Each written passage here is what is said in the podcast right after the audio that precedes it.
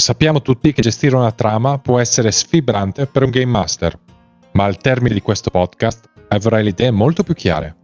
Oggi ti spiegheremo i fronti e come possono migliorare le tue campagne. Benvenuti a un'altra puntata di Paper Dragon.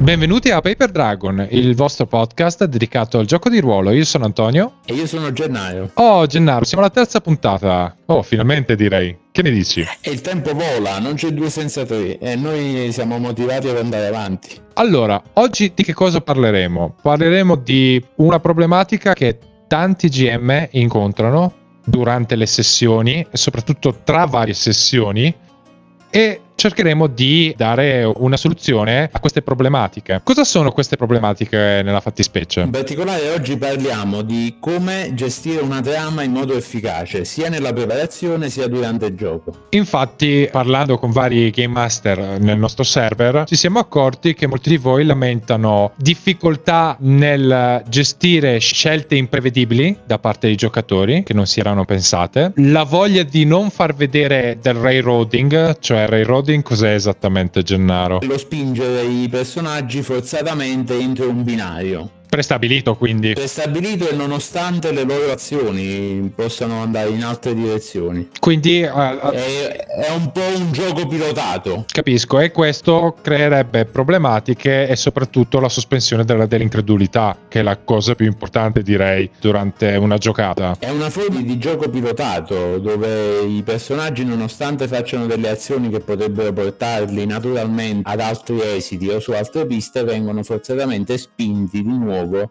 nel binario immaginato dal, dal, master. E quindi questa cosa crea la distruzione della sospensione di incredulità, che è la cosa più importante durante una giocata, direi. Tu che dici? Assolutamente, sul, sulla sospensione dell'incredulità noi creiamo tutti i presupposti affinché i giocatori riescano a immergersi e a identificarsi con i personaggi. Qualsiasi cosa che li sposti fuori dal personaggio e li riporti lì seduti al tavolo davanti a delle schede con dei dadi distrugge una parte dell'atmosfera che si intende creare. Altra cosa legata al railroading, far mostrare come GM il replotting. Cos'è esattamente? Esattamente il replotting, Gennaro? Il replotting è, è l'azione del GM che preso in contropiede deve riaggiustare la trama al volo e si può essere anche abili a farlo. Il problema non è tanto il replotting, ma è quello di farsi scoprire. Allora, come trovare una soluzione a tutte queste problematiche? Visto che comunque, per quello che sappiamo, nel manuale di Dungeons and Dragons quinta E non c'è esattamente una soluzione a queste problematiche e ci viene in aiuto, anche se magari non stiamo esattamente giocando a quel tipo di gioco, ci viene in aiuto Dungeon World con i suoi fronti, eh, diventati così utili che persino lo scrittore di The Return of the Lazy Dungeon Master, lui stesso dice di usarlo, cioè fondamentalmente usa i fronti che di solito sono una cosa presente in, in Dungeon World. Ma cosa sono esattamente questi fronti? I fronti sono il libro nero del Dungeon Master, sono gli elenchi di tutte le cose spiacevoli che potrebbero avvenire nel mondo di gioco, quindi di base sono le sfide che vengono poste davanti ai personaggi. Quindi i fronti sono creati fuori dalla sessione di gioco e sono il divertimento in solitario che il GM ha quando tra due sessioni si sfrega le mani e ridacchia malignamente cercando di eh, pensare a, a quali grandi sfide porre davanti ai giocatori. Quindi, quando si costruiscono dei fronti, bisogna pensare agli orridi abitanti dei dungeon e alle orde scatenate dei culti ancestrali che vorreste vedere in gioco, cioè a tutte quelle cose che dovranno tenere in scacco i giocatori per varie sessioni. La prima cosa è un bel titolo per il fronte cioè la tematica di quel determinato fronte. Che poi si dipanerà attraverso la definizione dei pericoli che lo compongono. A proposito, parlando di pericoli, cerchiamo di spiegare bene com'è suddiviso un fronte. Uh, schematicamente un fronte è fatto di pericoli tetri presagi e destini incombenti. Allora, iniziamo dai primi, i pericoli. Cosa sono esattamente i pericoli? I pericoli sono quelle forze che stanno andando contro i vostri giocatori. Per esempio, un drago eh, su, una, su, su una montagna eh, che sta per attaccare la città più vicina a quella montagna è un pericolo. Ok, quindi su, sulla tua falsariga potrei dire pure che l'amministratore corrotto della cittadina che il drago sta per attaccare è un altro pericolo. Quindi se da un lato c'è il pericolo del drago che sta per attaccare la cittadina, un altro dei pericoli che potrebbe essere incluso in questo fronte è l'amministratore corrotto della cittadina stessa. Ecco, sentendo questo si capisce perché eh, vengono definiti fronti, che viene dalla, dalla frase combattere su più fronti, cioè avere varie situazioni che i giocatori possono incontrare. Starà ai giocatori però decidere quali dei pericoli gli interessa di più. La cosa che io considero rivoluzionaria è che il pericolo, i pericoli non sono fatti di cose che avvengono dietro le quinte, ma sono fatti di questi cosiddetti tetri presagi, che sono delle minacce, dei progetti malefici che aleggiano nell'aria fino a che non si concretizzano. Per esempio, il drago potrebbe svegliarsi, questo è un presagio. È un altro presagio, è quello che eh, una volta svegliato se non affrontato nel tempo giusto, possa distruggere la città più vicina alla montagna. Queste sono tutte cose che, mm, che tengono in considerazione la possibilità di intervenire dei personaggi, delle chiamate all'azione. E la cosa più interessante è che sfruttando quella che è una tecnica alla fine da scrittore, come per esempio Stephen King, è attraverso delle domande e delle possibilità ti arrivano in testa, tu incominci a vedere delle possibilità di cosa può succedere realmente in giocata e non è una cosa prestabilita, ma bensì tu fai, questa, fai questo ragionamento. Dici, ok, io ho un drago, sta dormendo nella montagna se i giocatori non arrivano in tempo e si sveglia, che cosa succede? Si sveglierà, distruggerà la città più vicina e se per esempio distrugge la città più vicina e loro non riescono ad arrivare in tempo alla città vicina, che cos'altro succederà?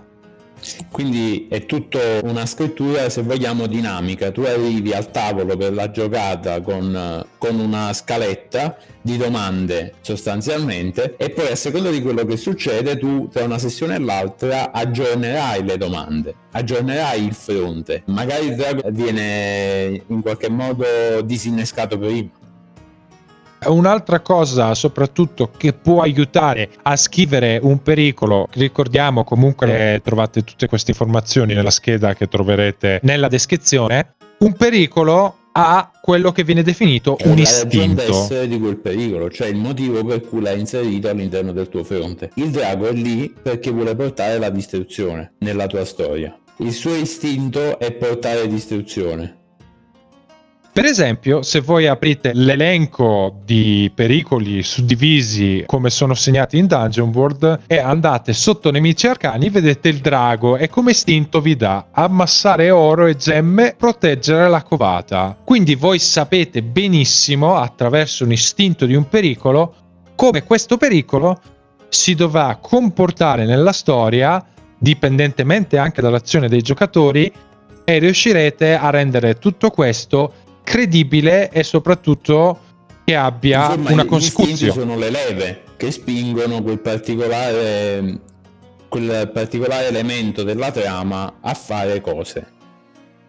Altra cosa di cui stavamo parlando prima sono i tetri presagi che sono i progetti malefici per ciò che potrebbe accadere se, appunto, come abbiamo detto prima, il pericolo non viene vanificato. E infatti lì accadono le famose domande di cui parlavamo prima. Tu hai un pericolo, quel pericolo non viene debellato, che cosa accadrà nel mondo? Questa è una cosa molto importante perché creati più pericoli, come abbiamo fatto l'esempio prima, con il drago da una parte e l'amministratore corrotto dall'altra, i giocatori sceglieranno se andare da uno o dall'altro, magari riusciranno a gestire tutti e due. Ma nel caso in cui magari i giocatori riescono a gestire il drago, ma l'amministratore è corrotto dietro ha tempo di fare cose, che cosa accadrà al ritorno dei nostri eroi quando cioè, avranno sconfitto il drago? Ci viene in aiuto, quindi magari facciamo trovare la città in evacuazione generale oppure facciamo trovare il governatore che, che cerca di scappare con, uh, i gioielli, va?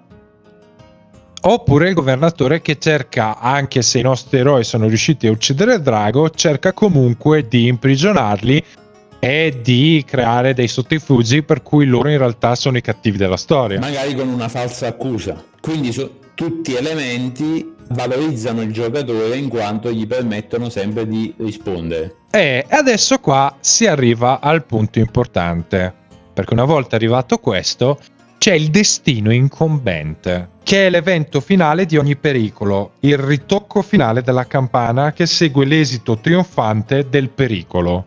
Quindi significa nel momento in cui il pericolo riesce ad arrivare al suo obiettivo, succederà qualcosa di importante nel mondo che stiamo creando. E qui Dungeon World dà un elenco di eh, vari destini incombenti, tra cui tirannia, pestilenza, distruzione, usurpazione, impover- impoverimento, caos dilagante, rifacciamo di nuovo l'esempio che secondo me, eh, Gennaro, stiamo facendo una buona cosa, prendere, prendere un esempio e portarlo davanti a, alle orecchie di tutti. Nel caso in cui i nostri eroi vanno dal governatore della città e non riescono a gestire il pericolo del drago, quale destino incombente può accadere? Di sicuro, secondo me, potrebbe essere distruzione, quindi apocalisse, rovina e calamità distruggerà completamente tutta l'area attorno a sé, d- per paura che gli venga rubato l'oro che lui custodisce ed è questo si ricollega Infatti, tra l'altro all'istinto. Il destino incombente è la conseguenza logica di un pericolo lasciato agire senza opporsi. Di fondo eh, la cosa bella del gioco di ruolo è che i personaggi possono incidere su delle minacce ma possono anche non incidere e quindi puoi vedere le conseguenze del fatto che hanno trascurato quel pericolo. Nel caso in cui invece i nostri giocatori, per esempio, riescano a gestire il drago, ma il governatore riesce nei suoi sotterfugi, dall'altra parte il destino incombente sarà usurpazione, cioè fine dell'ordine costituito, e viene spodestato un degno rappresentante, che in questo caso potrebbe essere quello della città. Altra cosa importante da dire è che una volta ucciso il drago, però, per esempio, potrà presentare un'altra fazione che appoggerà questa uccisione del drago. La sua scomparsa una fazione che vuole saccheggiare il tesoro del drago al posto dei personaggi. E potrebbe anche essere questo un nuovo pericolo in realtà, perché magari potrebbe eh, creare degli squilibri nella gestione eh, dei rapporti tra le varie regioni circondanti alla, alla montagna. Tu che dici? Sembrerebbe nulla di nuovo, ma di fondo organizzare così il materiale, quindi con dei titoli che chiameremo fronti, strutturati in pericoli, in passaggi, ovvero tetri presagi e destini incombenti, fa sì che la preparazione prima di tutto diventa molto più agile e soprattutto più flessibile nell'essere applicata sia prima che durante la sessione. Anche perché nel momento i nostri giocatori non vorranno andare in una determinata parte che noi abbiamo creato, abbiamo sempre la soluzione di rendere veritiero quello che abbiamo creato, non per forza portarli da quella parte, ma fargli capire che se comunque non andranno da quella parte, il mondo come lo conosceranno probabilmente cambierà. Ed è stata una loro scelta. Ed è stata una loro scelta. Che è la cosa più importante. Non ci sono stati eventi avvenuti dietro le quinte in cui loro non potevano incidere. E se ci sono stati, non sono stati quelli rilevanti dell'avventura.